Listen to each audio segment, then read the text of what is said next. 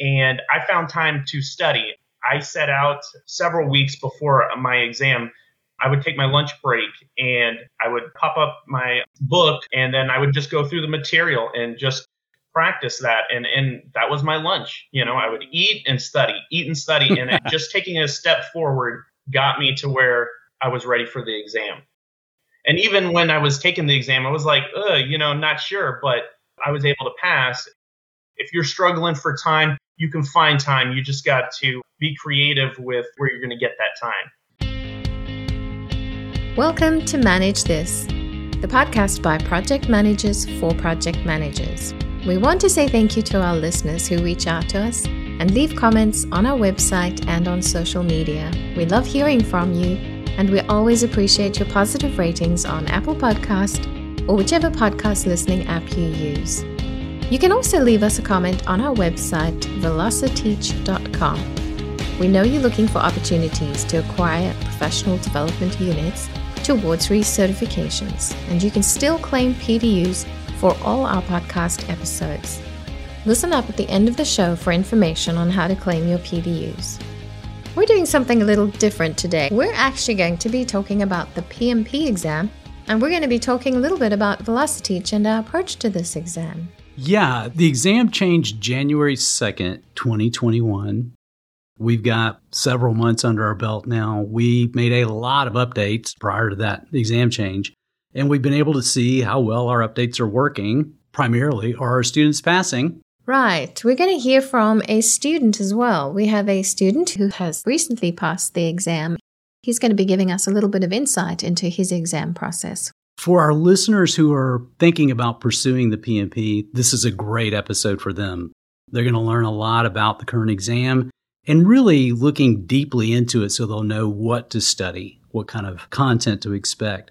And then for those who have already earned their PMP but are curious about changes to the PMP exam or to the certification itself, this will be interesting as well. Yeah, and we want to give a big welcome to Lewis. Lewis Alderman manages the instructional design process at Velociteach. He's responsible for curriculum development of our live class offerings, as well as the development of our courses delivered on InSite. Lewis is the expert on all things PMP exam, and we are very grateful for his time. Now, that's a strong claim. um, I tend to not classify myself as an expert, an X being a has been and a spurt being a drip under pressure. but uh, thank you for those accolades, and it's more than my pleasure to be here today. It's good to talk to you, Lewis. We're going to enjoy this. So, Bill, let's start with a bit of context and background. Why exactly was there a change to the exam? The main reason for the change to the PMP exam, okay, there, there are two reasons that it changes either a new PMBOK guide or there's a new role delineation study. Because it's an ANSI standard, the PMP exam has to be updated every four to six years to align with the ISO and ANSI standards for certification industry best practices. Because of this, PMI has to do a global survey they call it a role delineation study, an RDS, every four to six years. In this case, they did a global practice analysis, which resulted in a job task analysis. But what's the big question, Lewis? Why do they do this? Well, they want to keep the profession of project management and their certification of that project management professional, they want to keep it current. And so let's survey a representative sample of project managers today to find out what do you do every day? What are the tasks you do? What are your responsibilities? How accountable are you in your organization for the role of project manager? And what falls out of that survey are a list of tasks that PMI will categorize and understand where does that task belong in our overall view of project management. Which brings us to our next question. Yes, what exactly changed in this exam? And there is something called the ECO, if you could give us some clarification on that? Yep. So the ECO is the exam content outline. And let me just introduce a character here. Sierra Hampton Simmons is someone I know, friend of mine at PMI. She is the director and portfolio leader of certification products at the Project Management Institute. Bottom line, Sierra is in charge of the PMP exam. So when she describes the ECO, she calls it the blueprint for the exam. It lines out what's in the exam what kind of questions are going to be asked, what's the format, that type of thing. You know, Bill, that should clear up a very common misconception because traditionally people have felt that the PMP exam was based on the guide to the PMBOK or the project management body of knowledge that is also published by PMI and incorporates that ANSI standard of project management. So a lot of thinking is if I read the project management body of knowledge, this guidebook to this body of knowledge, that I will be prepared to take the exam. Not so. No, that's because not because this exam content outline, as Sierra said, is the blueprint for the exam. And so it's presented a lot differently than the guide to the PMBOK. Right. And the PMBOK guide, it's interesting. The PMBOK guide is one of maybe 20 books that are referenced. Mm-hmm. And when the exam writers, and we'll get into that in a little more detail, but it's only one of 20 plus resources that they have to reference when they write a question per the ECO that's going to go into the exam bank for the PMP exam. So there's not just one place to go source information and knowledge about project management in preparation for the exam right. in that way of thinking. Right. So the exam content outline is not that big. It's maybe what, 15, 20 pages? Yeah, something like that. It's such an important document. It's short, but it's very important. I'm going to quote from the exam content outline. This is from page one. It says the following All the questions on the examination have been written and extensively reviewed by qualified PMP certification holders and tracked to at least two academic references. These questions are mapped against the PMP exam content outline to ensure that an appropriate number of questions are in place for a valid exam. To me, there's two big takeaways there. The questions that are written by PMP volunteers, they have to have two references and they have to map to the ECO. Well, the previous exam content outline detailed an entirely different structure of domains and tasks. And from domains, let's talk about areas of interest. For example, the previous ECO had five domains, and it was mm-hmm. based on the process view of project management from PMI's Guide to the PMBOK. And it talked about initiating and planning and executing and monitoring and controlling mm-hmm. and closing, you know, a very process focus. And the biggest change in the new exam content outline is that it's moved from those five domains to three domains, and they're not aligned per se with processes, but more of practices and tasks. So the three domains now are process as one, people, and the business environment, which projects are performed. And in the ECO, those three are given percentages in terms of the number of questions that are going to be dedicated to each one. So, people, that domain is 42%, percent mm-hmm. process is 50%, and business environment is 8%. So, people, process, business environment, that makes up the 100% or the entire test. But those domains are broken down further to help us get clarity on what those are. Yeah, each domain is broken down first into discrete tasks. And with those three domains, there are actually a total of 35 different tasks that are broken out that are associated with each of those domains. And I think it's important for a person preparing for the PMP exam to be very familiar with those tasks. You know, Bill, people always talk about the PMP exam is a scenario based exam. Hmm. Uh, they're not going to ask, what is two plus two? They may ask, you run into a situation where you have two of these and two of those, and what do you really need to do with four of the total? You know, so it's going to be a scenario. And I think as the test taker prepares, that it would be very beneficial to be very familiar with the tasks that are listed in the exam content outline because the test taker will be much more readily identifying the scenario and mm. sort of understanding why is PMI even putting this on the exam? What right. is it they want me to show that I know?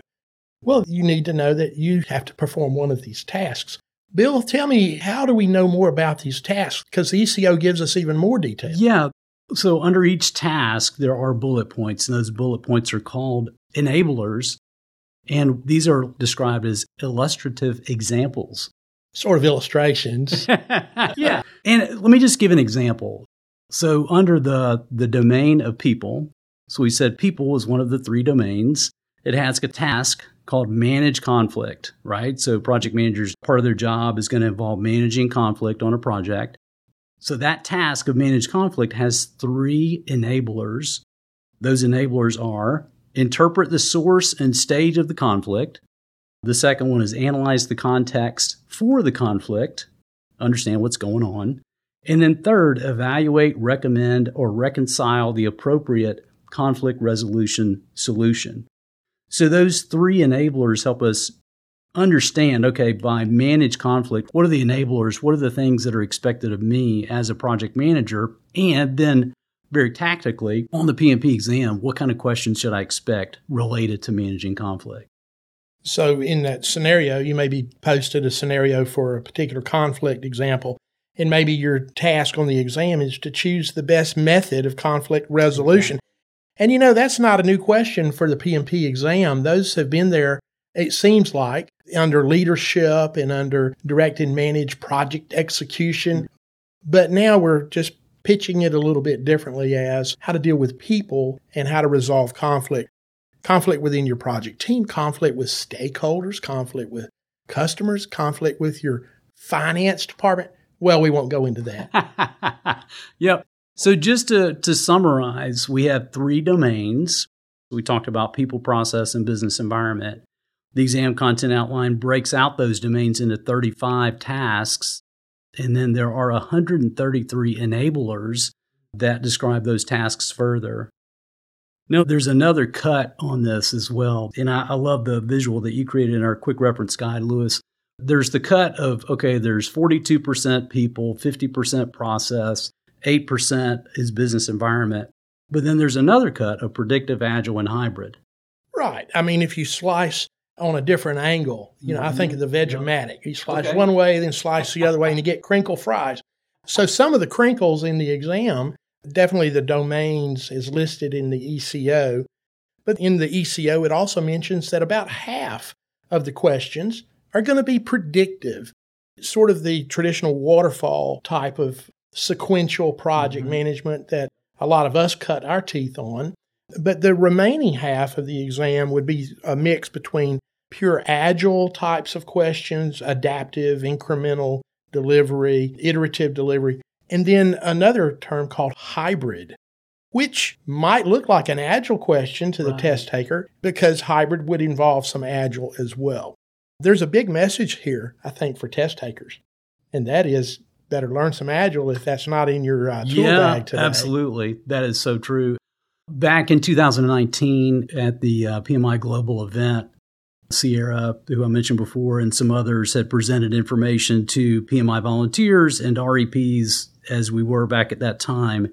And that information was 50% would be predictive, 23% would be agile, 27% hybrid. But the reality is, we know in the exam content outline it says about 50% predictive and 50% for the other. But when you look at agile and hybrid, it's hard to tell those apart. So for the exam taker, I wouldn't obsess over that. Just know that it's about half and half predictive versus adaptive or agile mm-hmm. and plan accordingly. Yeah, I've been waiting for you to get into talking about agile. PMI has the PMI ACP exam. So why do they add the agile questions to the PMP exam? You know, they're a little bit different. The ACP stands for the Agile Certified Practitioner. And this is a person who is certified in their sort of their day to day work. They're familiar with agile methodologies. Um, you know, there's Scrum, there's extreme programming, there's Lean, there's unified processes that we can discuss. And those are their day to day methodologies. But the PMP exam is looking more at a higher level, if you will, principles and the values of Agile and how that guides project management. And it doesn't seem to highlight or focus as much on specific methodologies of Agile. Yeah, it doesn't go as deep. That's a great point, Lewis. And it, it's funny, too. It kind of goes back to that global survey and the job task analysis. When they did the survey, PMI found that project managers were using a number of different project management approaches, and Agile was one of those. It was quite popular and in a lot of use. Uh, so PMI decided okay, for the PMP, we need to add more agile content to the exam. And of course, this was addressed back in uh, There's even an article in PMI Today back in July 2019 that points to this. But here's the problem that poses. It's like if I walk into this PMP exam and let's say all I've done is agile, I don't really know anything about predictive. I've got some studying to do. So for the agile practitioner, they really got to study predictive. And then flip that if I've done predictive projects in the past, let's say I'm an engineer or an architect, and I really have had no reason to apply agile practices. Now I've got to study agile if I want to pass the PMP exam. Could you get a little bit more specific, a little bit more in the weeds? Yeah, okay. So we can. Obviously, we can't talk about specifics of the exam, but we've given you a lot of details about the exam content outline. But here's some stuff that we recommend in class. You got to get in the mindset of PMI. You have to think, okay, everything from the exam content outline, looking through those enablers, to looking at the code of ethics and professional responsibility. Mm-hmm and uh, just being in the mindset of PMI. Because many times, this is one of the things we have to stress in class. Many times it's not what I do in my job, my eight to five, the company that I'm working for, or those that I've worked for in the past. It's what's the proper approach? What's the mindset that I need to have for PMI as I'm looking at these questions? You know, I've had some students that had many, many years of experience in the project management arena. Their hardest challenge was not relying on their experience to pass the exam, but understanding the PMI approach. Putting on the mind of PMI sometimes is a very overt type of an activity. You have to almost force yourself not to trust what has made you successful thus far, but learn how PMI wants you to approach their certification with their exam and their choice of the correct answers. Wendy, one of the other tips is just to simply know the framework for predictive. There are 10 different knowledge areas in the PMBOK guide. There are a number of processes related to those. So, knowing the framework for predictive is a, a great place to be, especially for those that don't have experience with it that are agile based. I agree. You have to know what you know and trust it on the exam. But the additional content for those who are familiar with waterfall predictive is to beef up their knowledge base in the agile approach. Uh, half the exam will be agile and or hybrid approaches. And there you need to be familiar with the agile principles and the values that fall out of the agile manifesto. And then this this whole concept of hybrid, don't be afraid of it. There are two personalities of it. One is a composite where maybe part of your project is really very predictive, but maybe it has an agile component over here. Maybe a part of your WBS has an agile outsourced component or whatever. That's composite. And maybe you've got an overall agile project, but it has a component over here that's being managed predictively. It's pretty clear cut, and you can take a, structured waterfall approach to achieving that portion. The other personality of hybrid is, I don't call it composite, I call it blended. And that's where you don't have identifiable pockets of predictive or agile. What you have is sort of the best of both worlds. You adopt and go with the processes that are successful for your project, maybe drawing some from a predictive approach, maybe some from an agile approach. Some of the principles apply.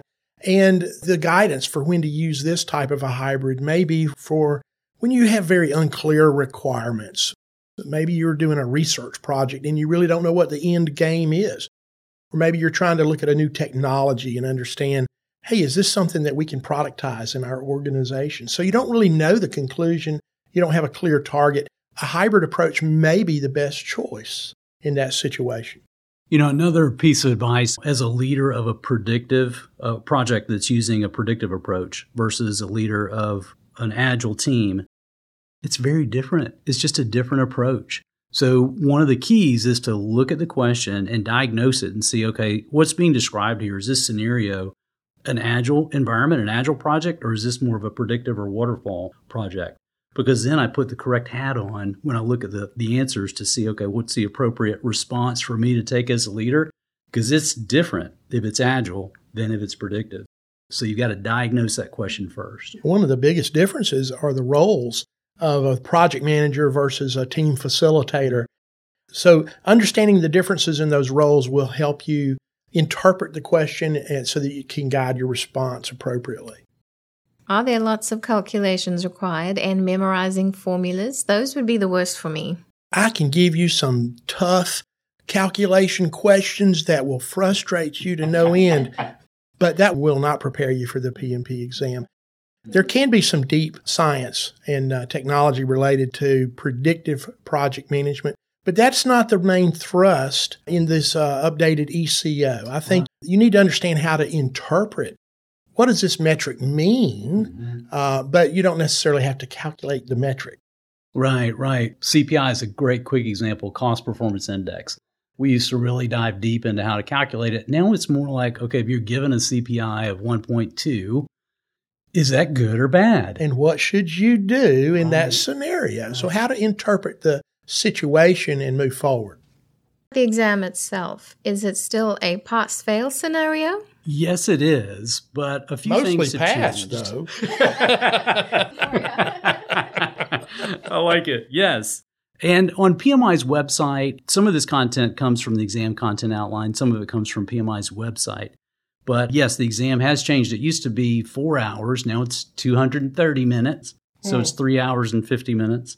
Uh, there are two 10 minute breaks that you get. So you take your first 60 questions, then you have an opportunity to review those questions. Then you take a 10 minute break. After you've taken that break, you don't get to go back on those 60 questions. They're in the book, right? Those are done. Then you take questions 61 through 120.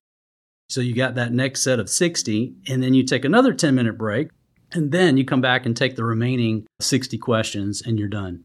So what you're saying is there are 180 questions yes. in three sessions of 60 questions each. Okay. Do all 180 of those questions count, Bill? 175 count. Even when they had the 200 questions on the exam, only 175 counted. And Sierra calls those other five unscored. They use those to see how they're going to perform if they decide to put them in the test bank. Let's talk a minute about the question formats, Lewis. I know we've simulated this in uh, InSite, our self paced practice test. So, talk to me about how you built those out. Well, the traditional question type was what I laughingly call multiple guess, but it's really called multiple choice, where only one answer applies. And you typically would see a radio button if one applies. There's a newer question type called multiple select. So you would see maybe a checkbox so that you could choose more than one. So there might be four, five, maybe six choices, and you choose all that apply to the question. And then there's one that we've called a hot spot, or I like to say pick the right spot. And that's a graph or some type of an image. And you're asked a question about some characteristic, and you should choose which location on that graph is the correct answer to the question. Okay, so I could see something like with earned value or with um, even a schedule, having to interpret a milestone or mm-hmm. or pick or, a point or, of or risk. even a quality control chart or cost baseline yep. or any type of visual. You know, got to pick the spot. And then there's also matching type of a question. I like to call it drag and drop, where maybe you've got four choices on the left to match with four choices on the right and you drag maybe the, the right hand over to the left hand side to line them up correctly. You know, Bill, the thing that I ask is when you have these types of answers that could be partially correct and partially incorrect, people might say, Hey, do I get partial credit? Sorry. Yeah, you get the point or you don't get the point. Right, so you've yeah, got to get all of those matching correct to win the entire point. To quote Sierra, the person in charge of the exam, it's all or nothing. So you got to get it right. If you don't get the entire thing right, then yeah, you don't get the point. Lewis, you get an immediate score, and I'm using air quotes, which I'm sure everybody can see on this podcast. You get an immediate score or feedback on your exam. Yeah, immediate is relative. If you're thinking it's going to be an instantaneous response, then don't be shocked. Don't think that you've broken the system because it's taking a little while to grade your exam. It, it's going through and, and uh, doing a good job for accuracy and it may report to you in 30 seconds or sometimes 60 seconds. And I remember in my own experience, I felt I had broken the machine and I was about to raise my hand and ask the proctor for some help because uh, it wasn't giving me a result. But I decided just to keep sitting there and it came back and said I passed. It may have even used the word congratulations, so I, I felt happy about that. Now, describe the score summary. What should the student expect when they uh, get that good news? Well, you will get a, an exam report from your testing center or from PMI, depending on your testing mode. And you will be rated on your exam. Of course, it's pass fail, but you're given uh, some relative idea of how well you passed. There are four ratings. Above target means you've more than satisfactorily answered the bulk of the questions in different categories. And the, you get an overall score for the exam. The highest level is above target. A step down from that to target. And both of these are considered passing, in my understanding. Mm-hmm. And then if uh, you're not satisfactory, you may get a rating of below target, where you've got a little more work to do in those subjects. And then there's needs improvement, which means, wow, you need to shed some wood on that subject and try again harder. But the nice thing is, you're given some guidance in each domain the people, the process domain, and the business environment domain. You're given those same four ratings in each of those domains so that you can get a little feedback about where you excelled. Our students love to tell us, I got above target in every category, mm-hmm. and we pat ourselves on the back and congratulate them. But if you didn't get above target in every category, you can at least see where you were maybe a little bit weaker. So it's a good report. It gives you a little bit of guidance, but it's not going to tell you that you scored 150 out of 180 or any percentage score. You won't get that level of guidance. Another question, which I think our listeners are going to want to ask, is PMI released the seventh edition PMBOK guide in July. Is this going to affect an exam change? Eventually. Yes, it will eventually. The exam, the PMP exam gets updated for two reasons either a new study, a role delineation study, or a new PMBOK guide edition. So eventually it will, but not now. PMI stated that the PMP exam will not change when the seventh edition is released again, to quote Sierra Hampton Simmons back in May of 2021, she said, Nothing will change. There's no change. The PMP test is based on the exam content outline. We're going to change the conversation just a little bit and talk about Velociteach and how these exam changes have impacted us as a company. We don't usually talk much about ourselves and what we do, but I think it's really relevant here with the discussion of the exam because that's what we do as a company. Andy founded Velociteach to help people achieve their goal of passing certification exams and to be better at their jobs. So I want to know from you guys if you could explain what's our approach to these exam changes. Yeah, sure. Well, we updated everything. we have so much content.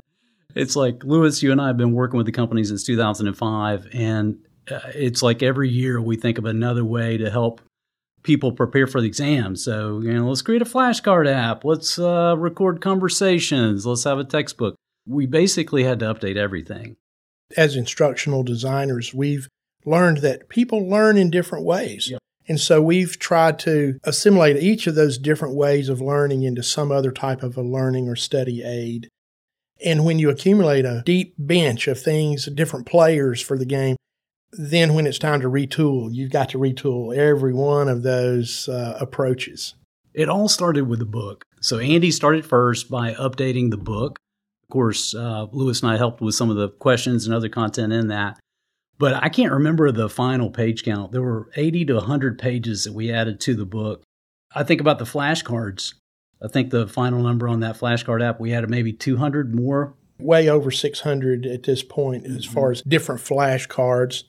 And then our quick reference guide, of course, is a, a quick view into the textbook. So that had to be updated as well. There's an interesting learning tool, the conversations on the PMP exam. It's it has grown. It originally was about five hours of audio way back when we first began to mm-hmm. create this. And I think now we're over eight hours of conversation now. We've added content. We added a lot of agile content, about an hour. Mm-hmm. And then there's our e learning component. InSite. Yeah. Right. The e learning component, we've got the main flagship course that prepares people and provides those 35 contact hours. We added substantial agile content to that. We also, I think we, we added kind of the agile perspective into each one of those knowledge areas to give additional content there. And then we got into the practice tests. Well, that's fun yeah. because we get to put on the mind of PMI and think, what types of questions might be asked. And, you know, I followed a particular strategy as we began to inventory the questions that we had that were perfectly adequate and then the ones that we needed to add to cover the new content. And we took a different approach. We looked at that list of 133 enablers across the new exam content outline. And we very diligently and systematically went through and made sure that we had practice test questions that covered each of those 133 enablers. Yeah, and I think systematic is the right word. Um, we were able to map all 133 enablers to specific questions in our practice test. So we have, uh, I think it's four sets of practice tests. Is it A, B, C, and D? Is that right? A, B, and C is standalone practice tests. But then we have a practice test database tied to the, the flagship course, and that's got over 500 practice questions in it. And those are all in addition to the hundreds of practice test questions that are in the textbook. Yeah, that's true. Lewis, you work diligently with the IT team to simulate the formats in our practice tests in our testing lab that they're actually going to see on the exam. So we've got the matching, the, the multi selects, the hotspot, so that have simulated the actual experience. My philosophy in preparing someone to take the PMP exam is to minimize the new experiences that happen in the exam itself. Because I believe that new experiences increase stress and anxiety during the test, and I believe that correlates to a loss of points on the exam. It's all about points, putting them in the bank. So, if we can expose our students to the experiences that they will have during the exam, then nothing should be new on the exam. They go through and perform as instructed and uh, get that PMP, order new business cards, celebrate. That's right. That's and right. that dark cloud that was following them all around, thinking, oh no, I have to take this PMP exam, that dark cloud disappeared. There you go.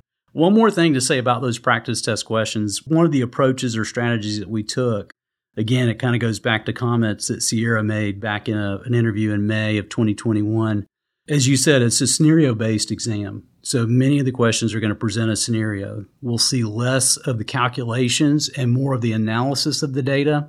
We'll see less about ITTOs, the inputs, tools, outputs, and more about the actions of project managers to have a successful project. So that's the approach that we took. That was the mindset we took into that ECO as we wrote those questions.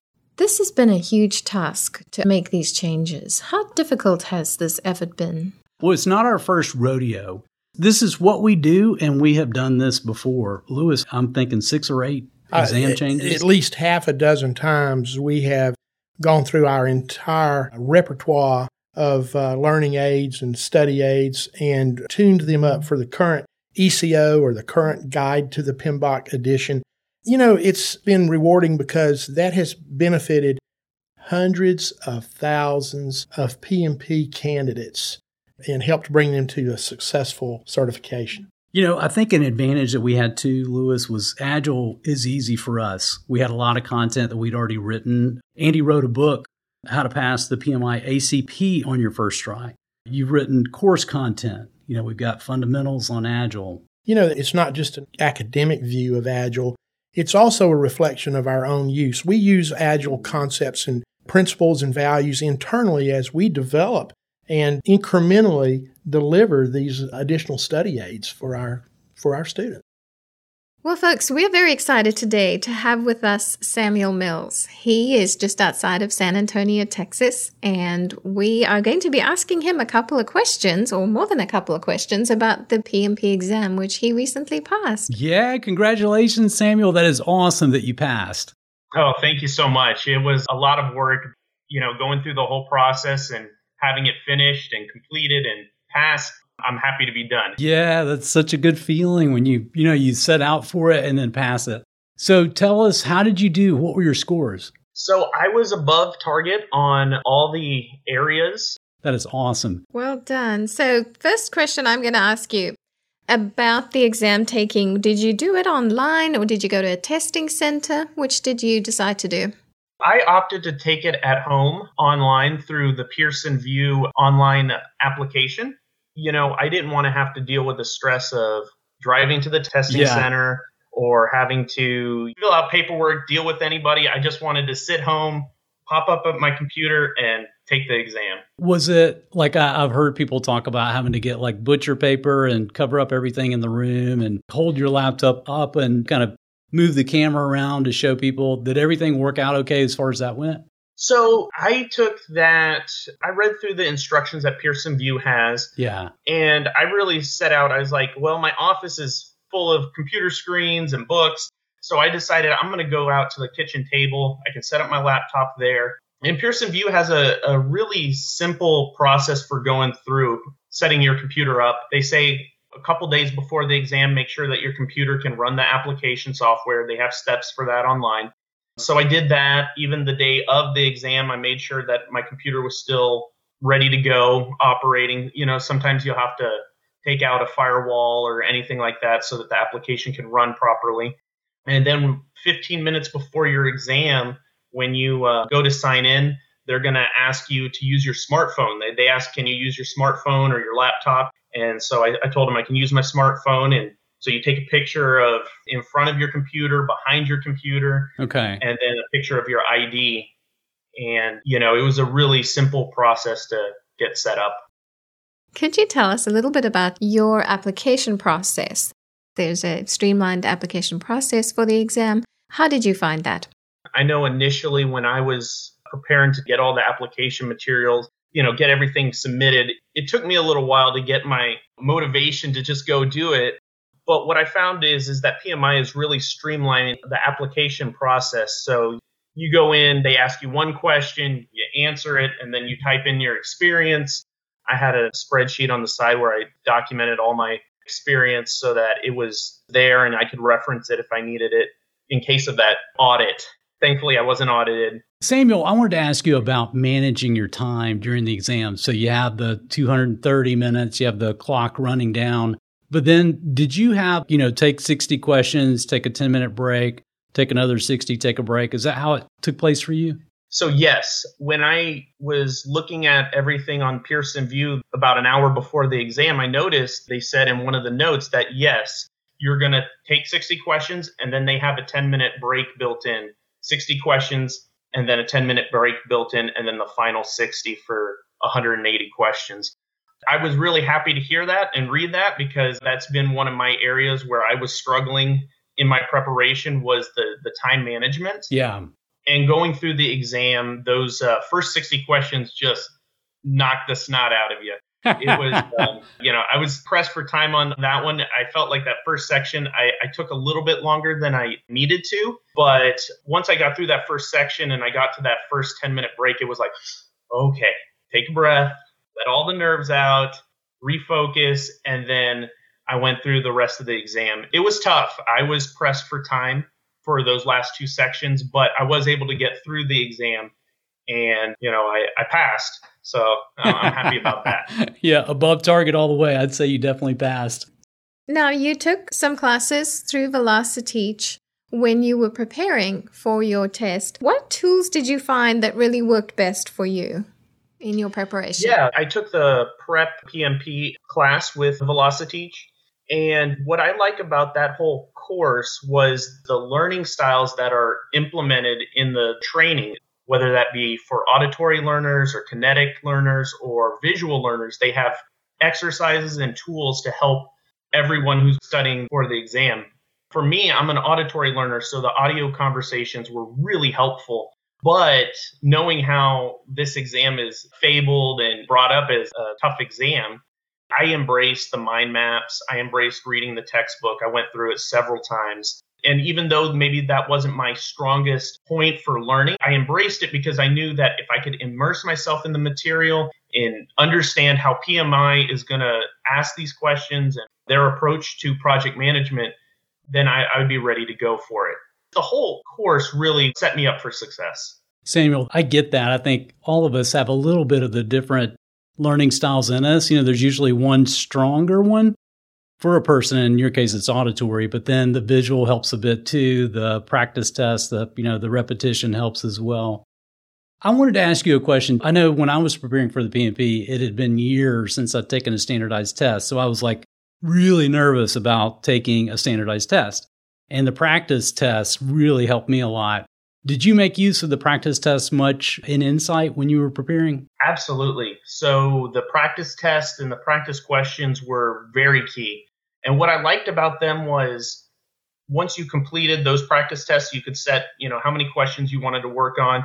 Then at the end of that practice exam, it gave you explanations and walked you through how to approach the different questions you may face on an exam. I really liked that because it allowed me to test do I really know the material? Can I put myself in a situation and apply what I've learned? I thought that was really key. That's the strategy, you know, for approaching this exam. I think a lot of people can get wrapped up in just memorization, memorization, memorization, and that's good, but it's being able to apply the material that that you're learning. I found that to be very, very key and helpful. So, we are probably going to have a lot of listeners listening in who are considering taking the exam. What words of advice would you give to them? Well, one thing is I want to give a word of encouragement to everyone that, you know, you're going to be looking at this, and when you're first starting, it looks like a huge mountain to climb, but you just have to take one step forward and then just take another step, and uh, you're going to get to your PMP a lot of people will ask, you know, oh, there's just not enough time in the world to study and prepare. I have four young kids at home. They're all under the age of five, five or younger. And I found time to study. I set out several weeks before my exam. I would take my lunch break and I would pop up my um, book and then I would just go through the material and just practice that and and that was my lunch. You know i would eat and study eat and study and just taking a step forward got me to where i was ready for the exam. And even when i was taking the exam i was like you know not sure but i was able to pass. If you're struggling for time you can find time. You just got to be creative with where you're going to get that time. Coming from the father of so many young kids you're definitely being creative with your studying. That's awesome. Eat and study yes. eat and study and then another thing I would like to share is that, you know, when I was practicing at home or studying at home, I would go out to my kitchen table where I knew I was going to take the exam and I had the exact chair where I was going to take it. I had my laptop up, I had my book out, I had my materials. And when I sat in that chair, I was focused on the PMP. I was focused on the material. And anytime I would study, I would try to make it in that same spot. So when I came in for the exam, my whole mind, my whole focus was on the PMP. Coming from the voice of reality in somebody who's fresh taking it and overcame the challenge of four little kids. no. That's impressive. Yeah. Thank yeah. you. Thank you so much. Lewis, looking ahead, what advice do you have for those future test takers? Do not underestimate the difficulty of this exam. Approach it as a project. Plan how you're going to prepare target your goal, and do what you've been instructed to do. Follow through with the proper study, and you will show yourself prepared when it's exam time. I think one of the keys too is just like anything else, you've got to pick that date, right? You've got to schedule it. You got to commit to it. And commitment means you have scheduled a date for the exam. Then you can go, all right, what's the best approach for me to take? Given my learning style. Am I a visual learner, an auditory learner, a kinesthetic learner? We've developed content at Velociteach to help everybody, regardless of your style, uh, for learning. And, and also knowing, am I disciplined enough and do I have the freedom in my schedule where I'm a do it yourselfer? I can approach this on my own. I can start with a book. I can add some practice tests or maybe take some online learning stuff. Or do I really need to carve out for my busy schedule? These are the days that I can really go deep in this. I need a boot camp. I need an instructor. It's kind of a know thyself. You know, what's the best approach for me? You know, and the biggest advice I can give is don't drag this out. Mm. Set your goal, put your mind to doing the, the work, do the study, and then go take the exam. Don't let that dark cloud follow you around for six months or a year because it'll bring you down. Look for that sunny day of, hey, I've passed the exam and I can get on with my PMP life. That's it for us here on Manage This. Thank you for joining us. You can visit us at velociteach.com where you can also subscribe to this podcast and see a complete transcript of the show. And you just earn those professional development units by listening to this podcast. To claim them, go to velociteach.com choose Manage This podcast from the top of the page and click the button that says Claim PDUs and follow through the steps. Until next time, keep calm and manage this.